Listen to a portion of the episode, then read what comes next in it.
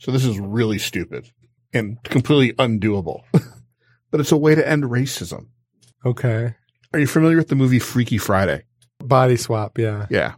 So basically we would take two racist people of either, um, either race and have them swap bodies. Yeah.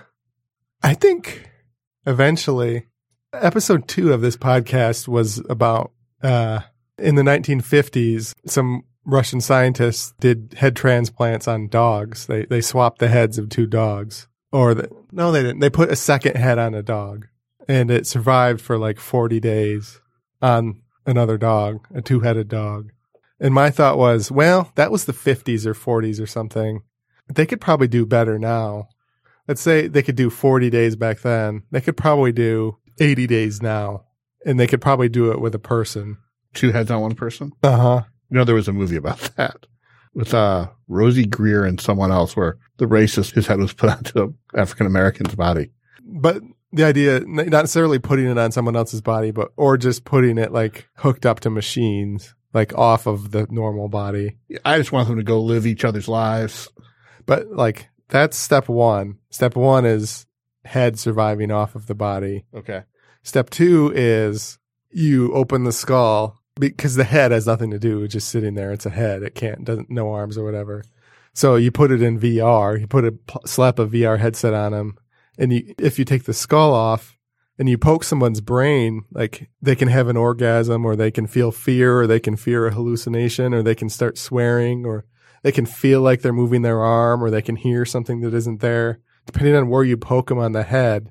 So you figure out places to poke them o- on, like little needles to poke their exposed brain and tie it to what they're doing in VR. So it feels like they're moving around and like they could be in a VR porn and they could actually have an orgasm because the needle pokes their brain where the orgasm center is. And so for people with like terminal diseases, like where they would have died in less than 80 days, why not do this? That's step two.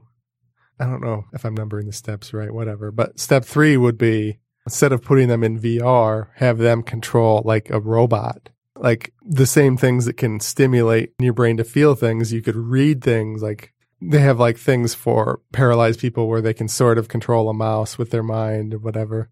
Have it so they can control like a robot with their mind and go out into the real world as the robot.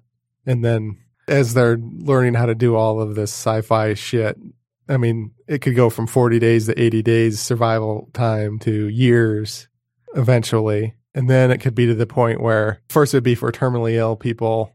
Eventually it could just be for old people. They're not sick, but they want a new body. They want to live as a robot that can like do kung fu and take f- vacations and is mobile.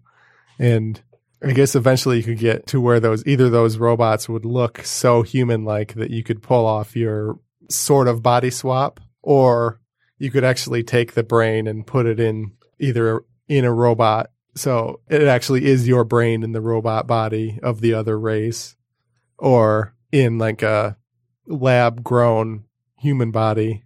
So you're like a human in a new body. So I think we can get to your idea if we, as a society, decide we want this great tech. The other thing is, if you're just a brain in a jar, you're not going to get bone cancer because you don't have any bones. So you might be able to live for hundreds of thousands of years as a brain in a jar who's controlling a robot.